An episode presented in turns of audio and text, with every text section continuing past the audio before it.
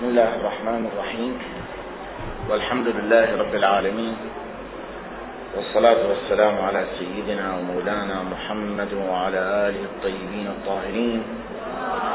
واللعنة الدائمة على أعدائهم أجمعين إلى قيام يوم الدين. جاء في الخبر عن عن الإمام زين العابدين عليه السلام أنه قال إن أهل زمان غيبته القائلين بإمامته والمنتظرين لظهوره أفضل من أهل كل زمان لأن الله تبارك وتعالى أعطاهم من العقول والأفهام ما صارت به الغيبة عندهم بمنزلة العيان وجعلهم في ذلك الزمان بمنزلة المجاهدين بين يدي رسول الله بالسيف أولئك المخلصون حقا وشيعتنا صدقا والدعاة إلى دين الله سرا وجهرا. كان الكلام حول مفهوم الانتظار وما يمكن أن يستبطنه هذا المفهوم من حالة سلبية قد يتهم بها أتباع مدرسة أهل البيت سلام الله عليهم. قرأنا رواية بالبحث الماضي أن أفضل أن أفضل أعمال أمتي انتظار الفرج. انتظار الفرج هو أفضل الأعمال. هذا يعني أن الانتظار يستبطن عملا. عندما يقول الرسول الأكرم صلى الله عليه وآله أفضل الأعمال هذا هذا الشيء. هذا الشيء ألا يعني أنه عمل؟ لو أنه ليس بعمل ترك للعمل. المفهوم من العبارة عندما الرسول الأكرم صلى الله عليه وآله يقول أفضل أعمال أمتي. يعني أمتي لها أعمال متعددة. تقوم بأعمال متعددة أفضل هذه الأعمال انتظار الفرج. إذا انتظار الفرج هو عمل وهو أفضل هذه الأعمال. إذا كان انتظار الفرج عملا إذا كان انتظار الفرج عملا وفعلا كيف يمكن أن نقول أن انتظار الفرج حالة تكاسلية؟ حالة تعني عدم العمل عدم الفعل كما قرأنا في في في عبارة ذلك المفكر أو ذلك المستشكل.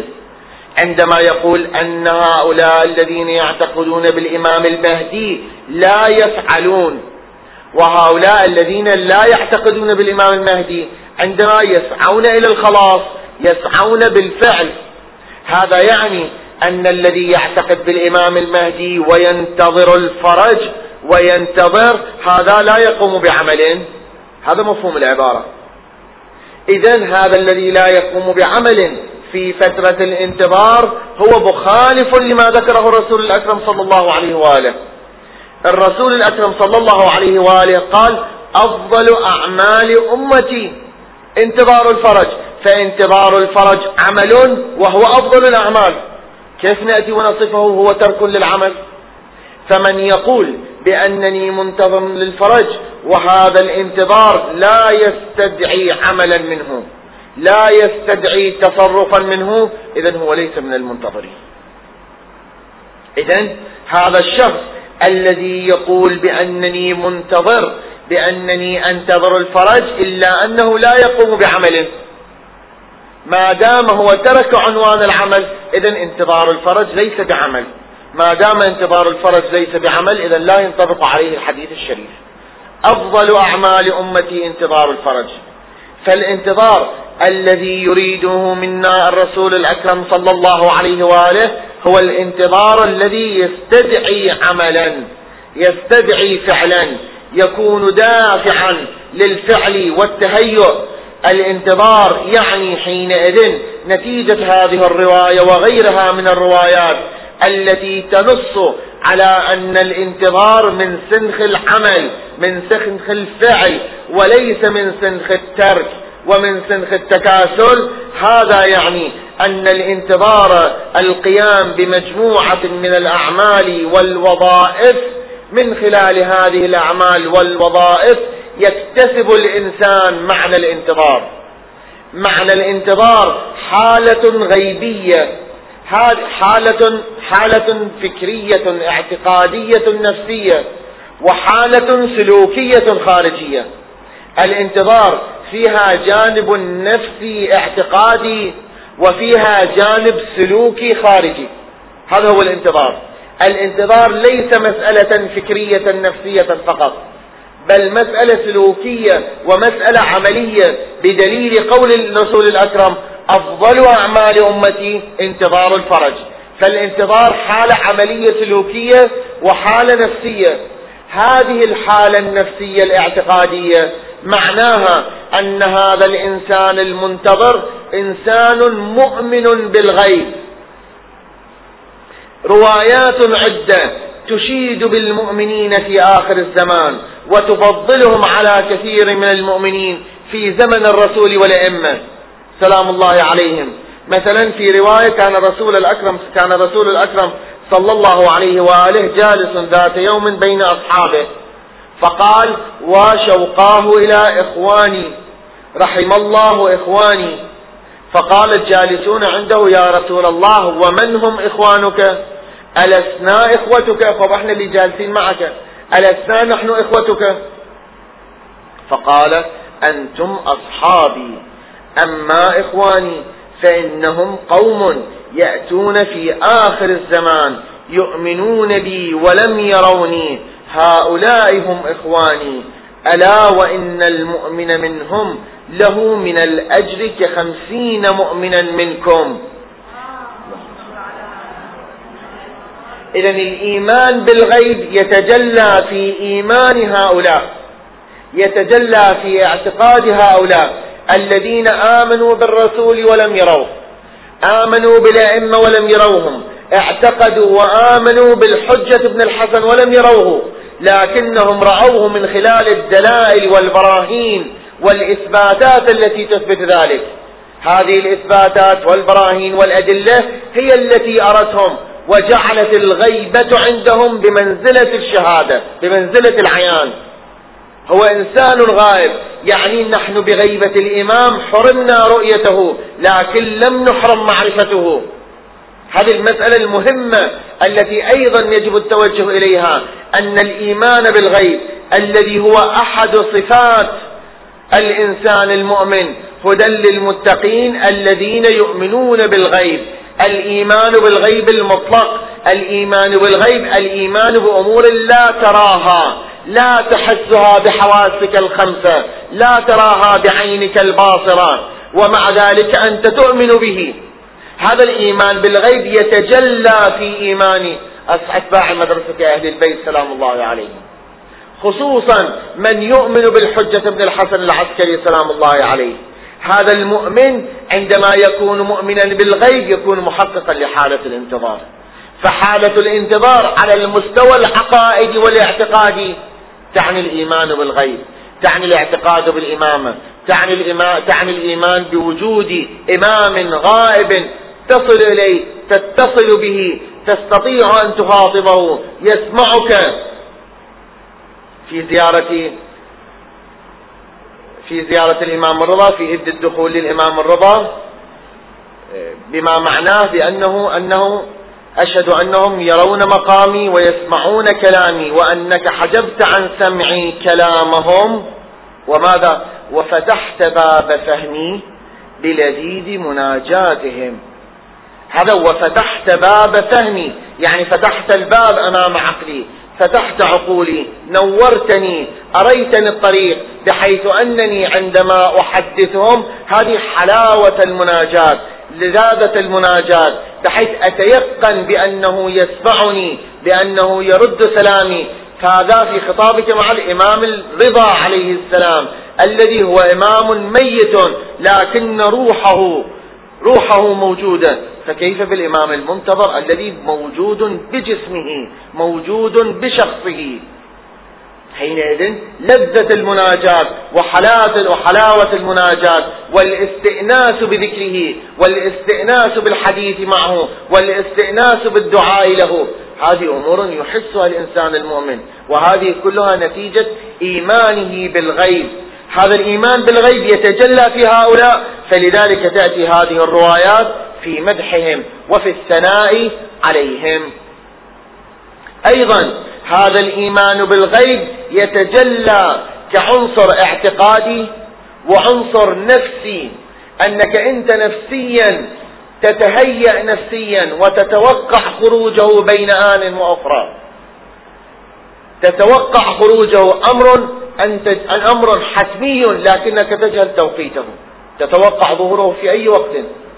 كما أنه بعض الأحيان من باب الشيء بالشيء يذكر فقط من باب التمثيل يقول الفقهاء عندما الإنسان تفوته صلاة يجب عليه أن يبادر المبادرة إلى قضائها لأنه لا يعلم متى يموت قد يصيبه القضاء والموت في أي لحظة فلا يخرج من هذه الدنيا وفي عنقه أمر واجب يجب عليه عليه أداؤه.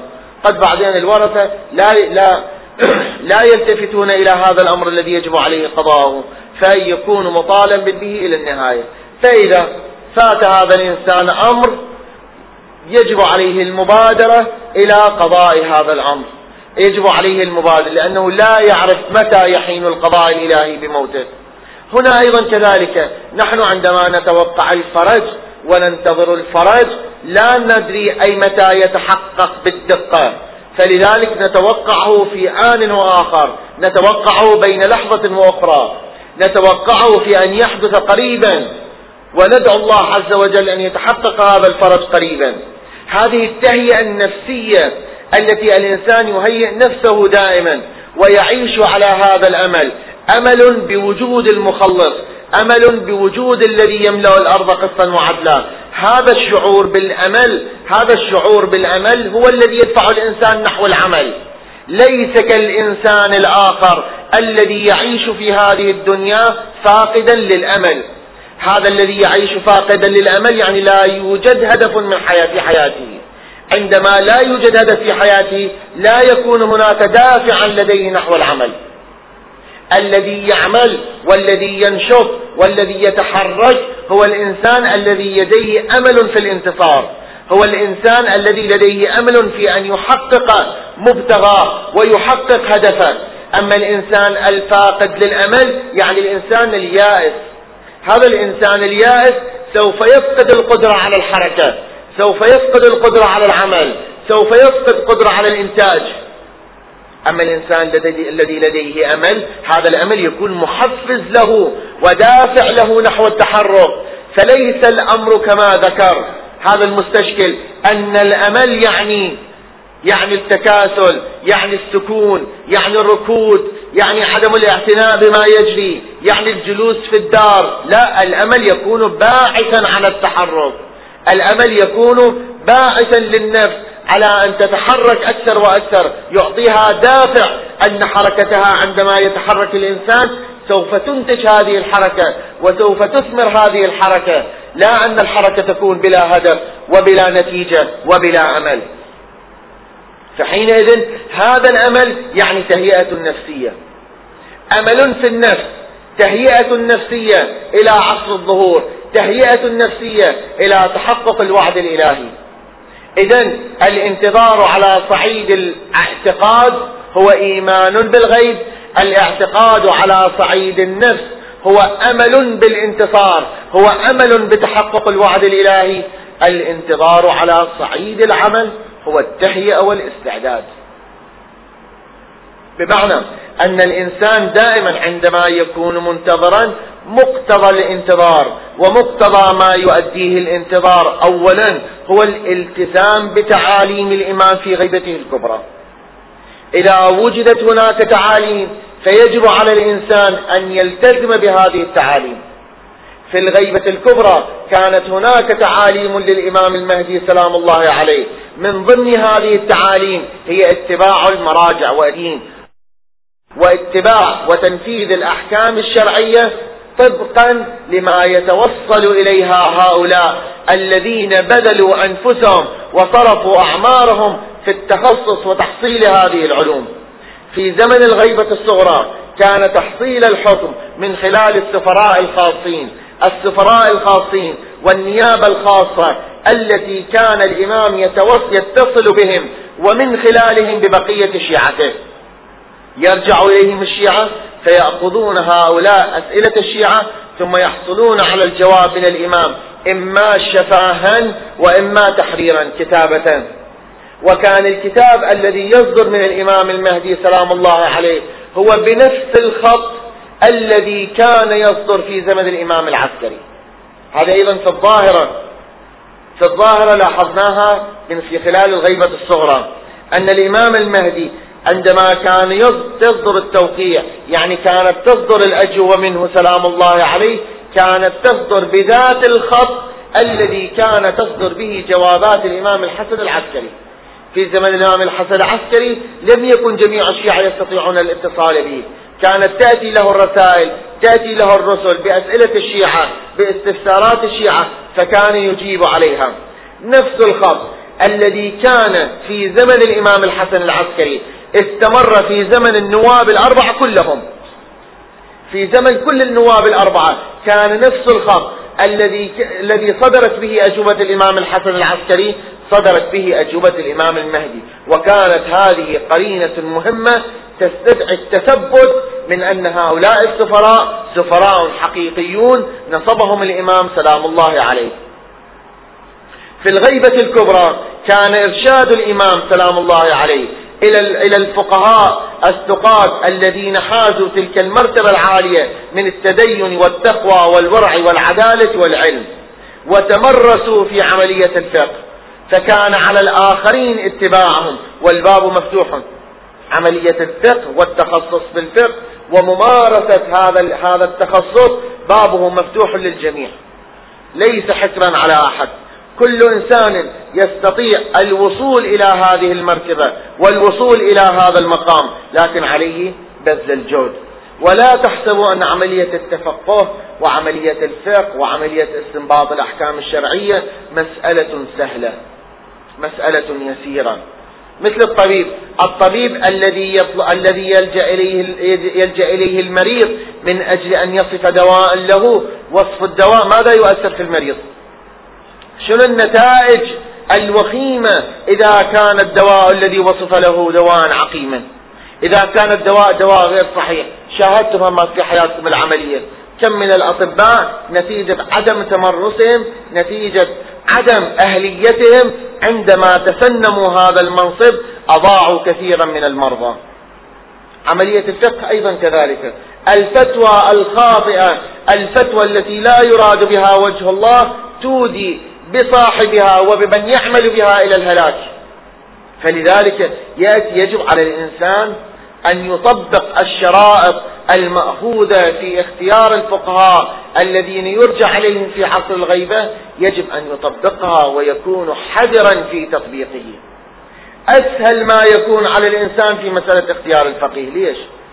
الإنسان في أي في أي عمل يريد أن يقوم به يتحرى يسأل. إذا يريد يجيب عامل إلى بيته يسأل هذا العامل وين اشتغل؟ شنو اشتغل؟ يسأل اللي اشتغل عندهم. هذا خوش يشتغل لو مو خوش يشتغل. شغله شلون موصوف؟ يتقن عمله لو مو يتقن عمله. لكن هذا العمل السهل. إصلاح شيء في البيت. إصلاح آلة كهربائية. إصلاح عملية بناء يسيرة يسأل بها الإنسان يدقق هذا العامل وين اشتغل علم نتعلم شغل القبل شنو هو كذا وكذا شوف يقضي يومين ويسأل يجيب عامل لإصلاح في شيء كهربائي عنده لو ما يجيب هذا العامل. بينما في مسألة مهمة وهي مسألة التقليد أن يجعل أعماله كلها كل أعماله في الدنيا مناطة بشخص معين تجده يتعامل مع هذه المسألة بسهل وببساطة جدا. هذا ليش؟ مع أن مسألة مهمة. أنا أجعل كل أعمالي كل تكاليفي مناطة بهذا الشخص طب على أي أساس؟ يجب علينا أن لا نستهين بهذا الأمر الخطير. هذه الاستهانة من قبل الناس هي التي جعلت بعض المستهينين بعض المتصدين يستهينون بهذا المنصب. فمن ليس أهلا له من ليس له قابلية الاجتهاد من ليس له قابلية العلم قابلية استنباط الحكم الشرعي من ليس حائز على تلك المرتبة من التقوى والوراء. تجده يتسنم هذا المنصب. يا ليش ما هاي مسألة صعبة؟ يقول لا الناس مي يعتنون. وممكن أضحك على الناس.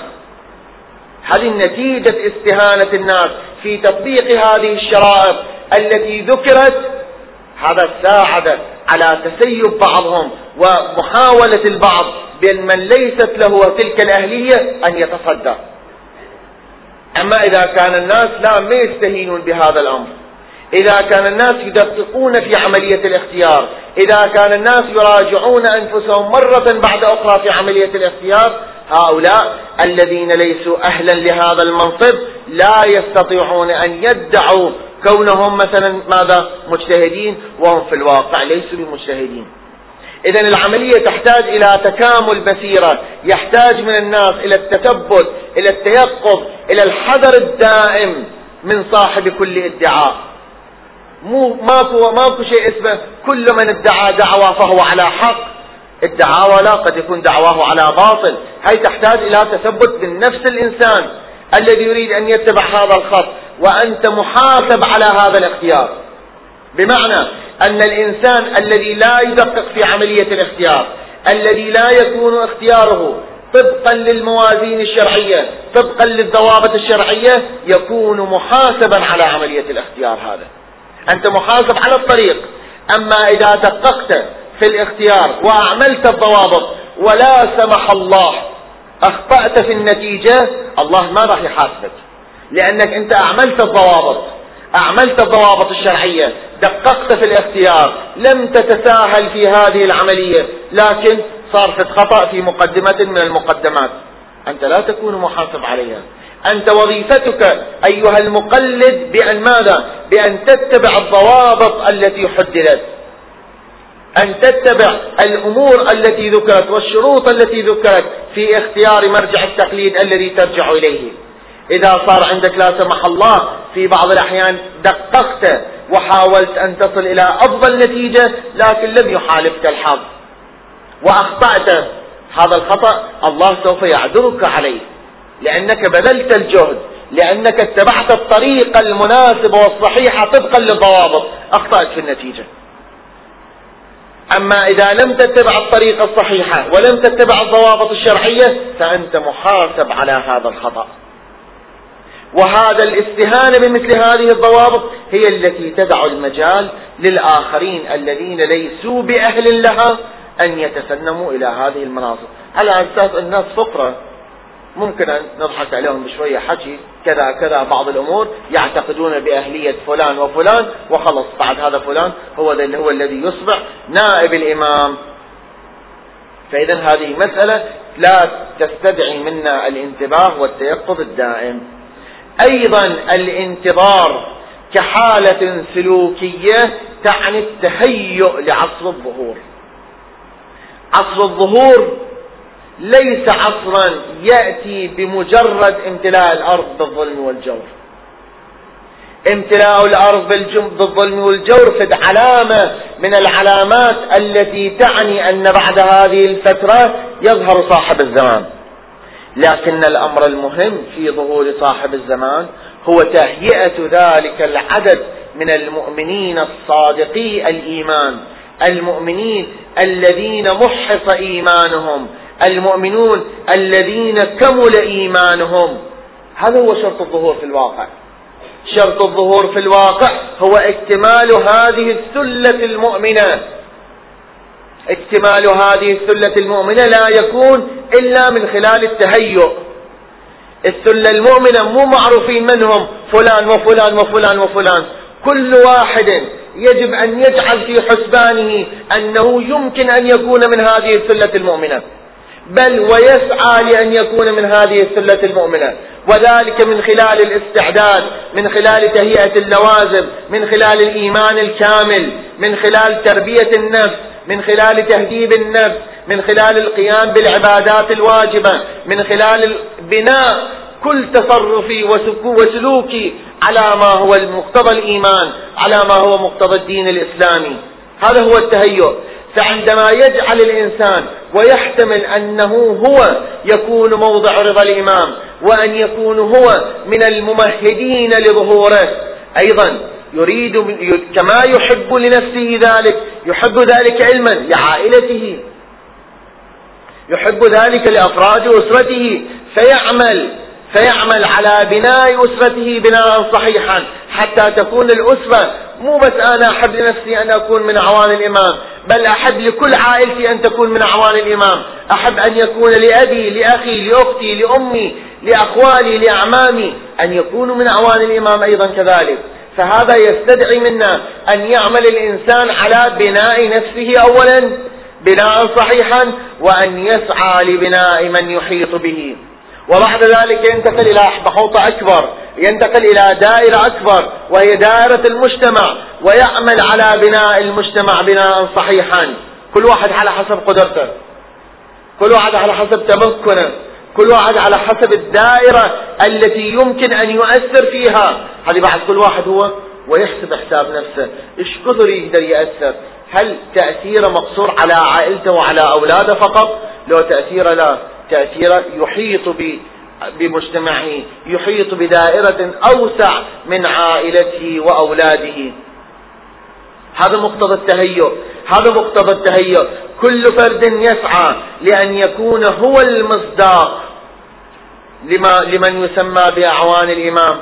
وكذلك يسعى لأن فيتسلح هذا الإنسان بالإيمان الحقيقي الإيمان الفعلي.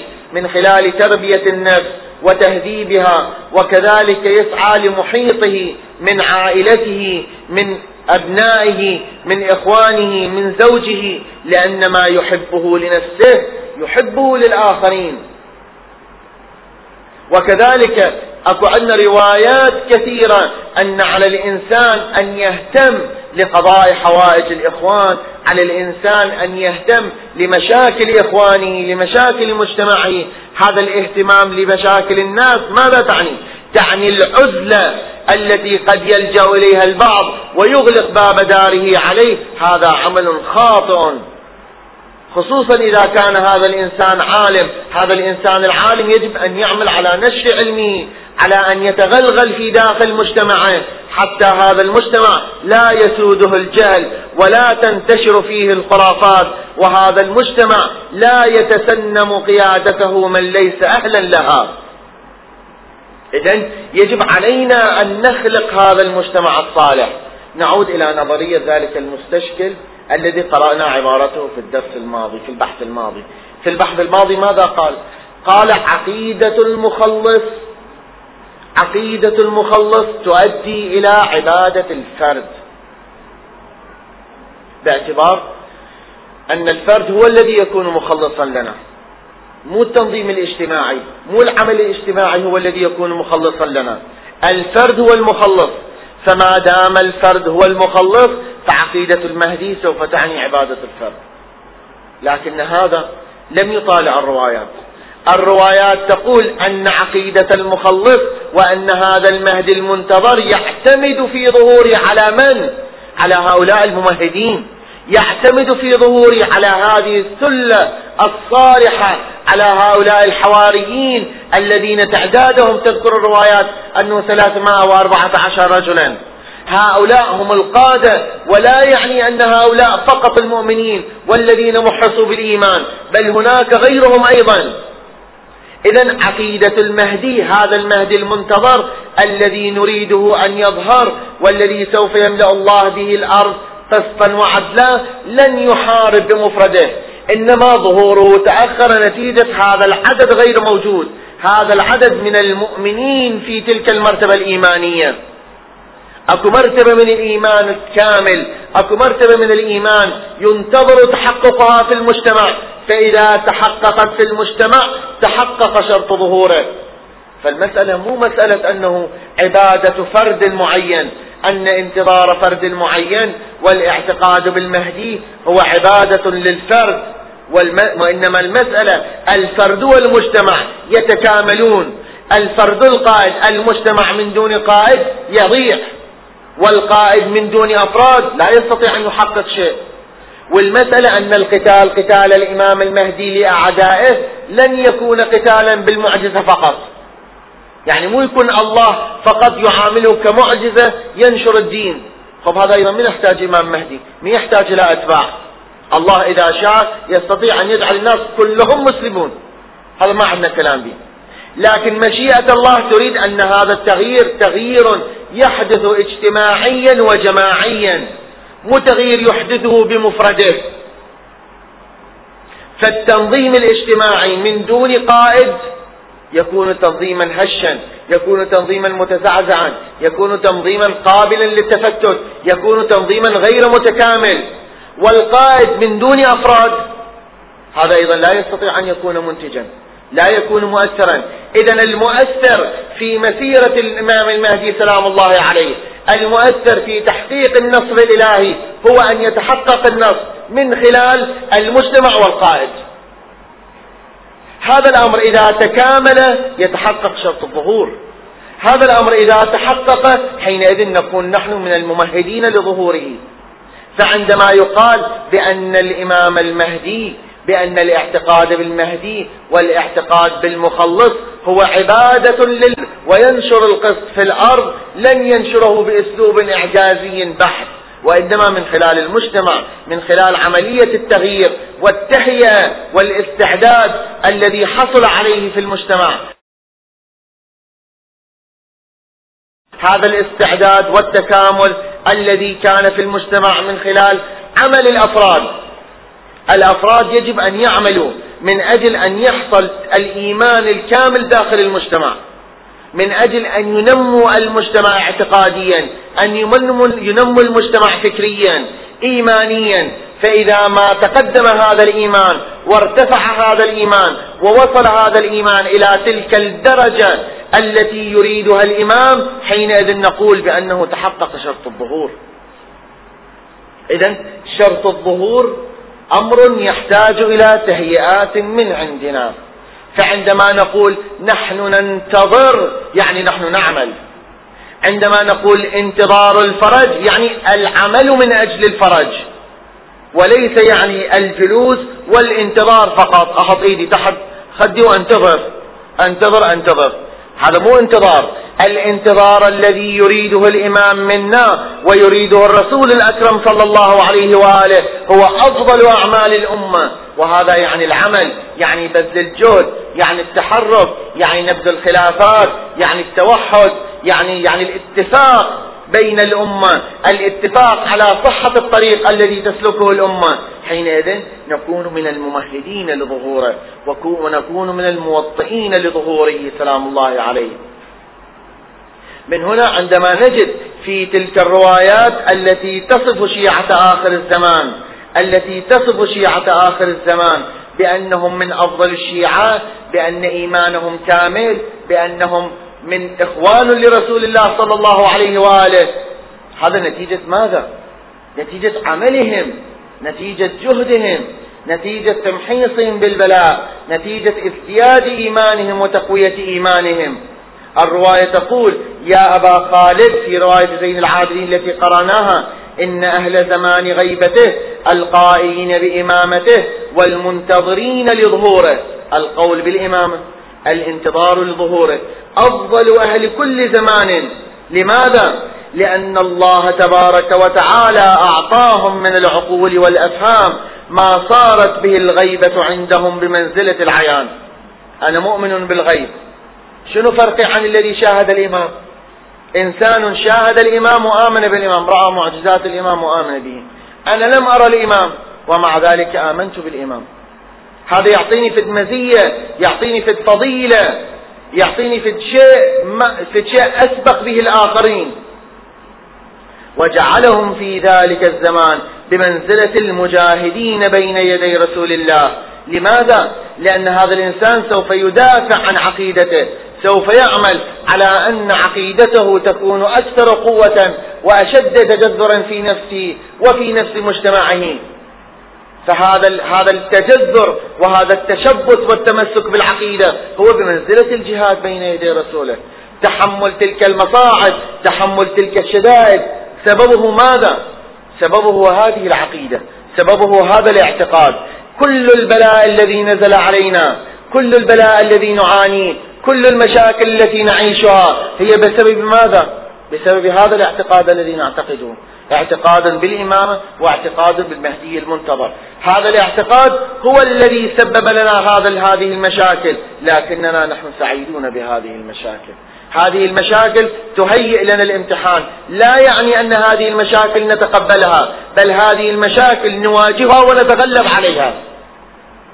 مو يعني ننتظر وقوع المشكلة تلو المشكلة ونقف ساكتين أمامها. لا نحاول أن نوجد الحل تلو الحل ونحاول التغلب على المشكلة تلو المشكلة وعلى الصعوبة تلك على الصعوبة تلو الصعوبة حتى يكون إيماننا أعمق وحتى يكون إيماننا أشد وأثبت. أولئك المخلصون حقا وشيعتنا صدقا والدعاة إلى دين الله سرا وجهرا. هذه خصوصيات الشيعة الذين يكونون في آخر الزمان وهم المؤمنون بالإمام المهدي سلام الله عليه. في خلال هذه الجولة في هذه الشبهات الشك والتشكيك تارة يكون حالة مرضية وتارة يكون حالة صحية. الحالة الصحية للشك إذا كانت نتيجته اليقين. الشك في الحالة يمر بها الإنسان حتى بعد الشك يأتي ظن بعد الظن تأتي طمأنينة بعد الطمأنينة يأتي يقين. حينئذ الشك يمثل في المسار يسير من خلاله الإنسان إلى ما يريده من يقين ومن قطع وجزم وإطمئنان وتثبت. هذا الشك الذي يكون ضمن هذا المسار يكون شكا ممدوحا يكون شكا حسنا. أما إذا كان الشك هو مرض هو حالة وسواسية تصيب الإنسان. حالة مرضية الشك لأجل الشك لا الشك والتشكيك لأجل الوصول إلى الحقيقة. هذا الشك حينئذ يكون شكا مذموما يكون شكا قبيحا يكون شكا مرضيا. لذلك تلاحظون في الرسائل العملية يقول كثير الشك أو الذي يصل إلى الوسواس لا يعتني بشكه فقط. لا يعتني بشكه قط لأن هذا الإنسان كثير الشك. لم يصبح الشك لديه حالة حتى يصل إلى الاطمئنان أنه في أي ركعة. أنا قد أشك أنا في أي ركعة. أشك أني أديت هذا الفعل الفلاني أو ما أديت هذا الفعل الفلاني. هذا الشك حتى ماذا؟ نتيجة لحرصي على أن أؤدي صلاتي صلاة تامة صحيحة تحصل عندي حالة الشك. فأقطعها باليقين أو أؤدي ما يجب على الشاك أن يؤديه. أما إذا تحول هذا الشك إلى حالة مرضية في الإنسان. يأتي الفقيه ويقول له هذه الحالة المرضية اتركها لا تعتني بها. هذه هذا مرض يجب أن تبتره من بدنك يجب أن تبتره من نفسك. فحالة الشك وحالة التشبيه وإلقاء الشبهات إن كانت في سبيل الوصول إلى النتيجة الصحيحة التامة إن كانت في طريق الوصول إلى اليقين والجزم والتثبت وتقوية الإيمان فأهلا وسهلا بها. يكون شكا ممدوحا بل يكون شكا على أساس أن الإنسان دائما يحاول أن يراجع اعتقاداته. بين كل فترة والثانية خليرجع يثبت إيمانه بالله. هذا أنا مؤمن بالله. صفات الله كذا أفعال الله كذا إيمان بالله هذا حدوده آتي إلى المعاد آتي إلى العدل ما هي صفة العدل التي يتصف بها الله عز وجل؟ يسموني بالعدلية. لماذا أسمى بالعدلية؟ آتي إلى النبوة. ما هي الأمور الواجبة علي في الإيمان بالنبوة؟ آتي إلى الإمامة. دائما في كل بين فترة وفترة أرجع أنا ونفسي لوحدي وأراجع اعتقاداتي أتباحث مع إخواني أعلم أولادي دوما أركز في أنفسهم بين فترة وأخرى. الاعتقادات الصحيحة حتى أراجعهم. إذا أكو أي إشكال أي شبهة أي شك أنا أحاول خلي أخلق أسأل أولادي. أسأل أولادي في الأسئلة أشوفهم يستطيعون الجواب عنها لو لا. إذا ما يستطيعون أعلمهم الجواب حتى أستطيع أن أربيهم بحيث عندما أتركهم يواجهون مشاكل الحياة يواجهون المشككين يواجهون المنحرفين يواجهونهم وأنا مطمئن بأنهم قادرين على الدفاع عن أنفسهم اعتقاديا. هذا البناء الاعتقادي دائما يحتاج إلى تثبيت ومراجعة. مو الآن خلص اقرينا الشبهات واسمعنا الأدلة عن الإمام المهدي في خلال شهر في خلال هذا الشهر بعملية مضغوطة جدا. روح بعد عشر سنين ما أسمعها. لا بعد عشر سنين أكيد أنتم تنسون كل هذه المطالب. هذه المطالب دائما تحتاج إلى استذكار وتحتاج إلى استرجاع وتحتاج دائما إلى تقوية وتثبيت. أنا أحتاج إلى ذلك أنتم تحتاجون إلى ذلك غيرنا يحتاج إلى ذلك أيضا.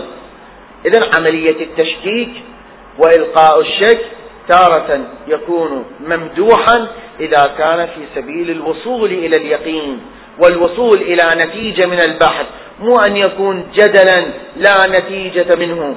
والشك يكون مذموما إذا كان الشك من أجل الشك.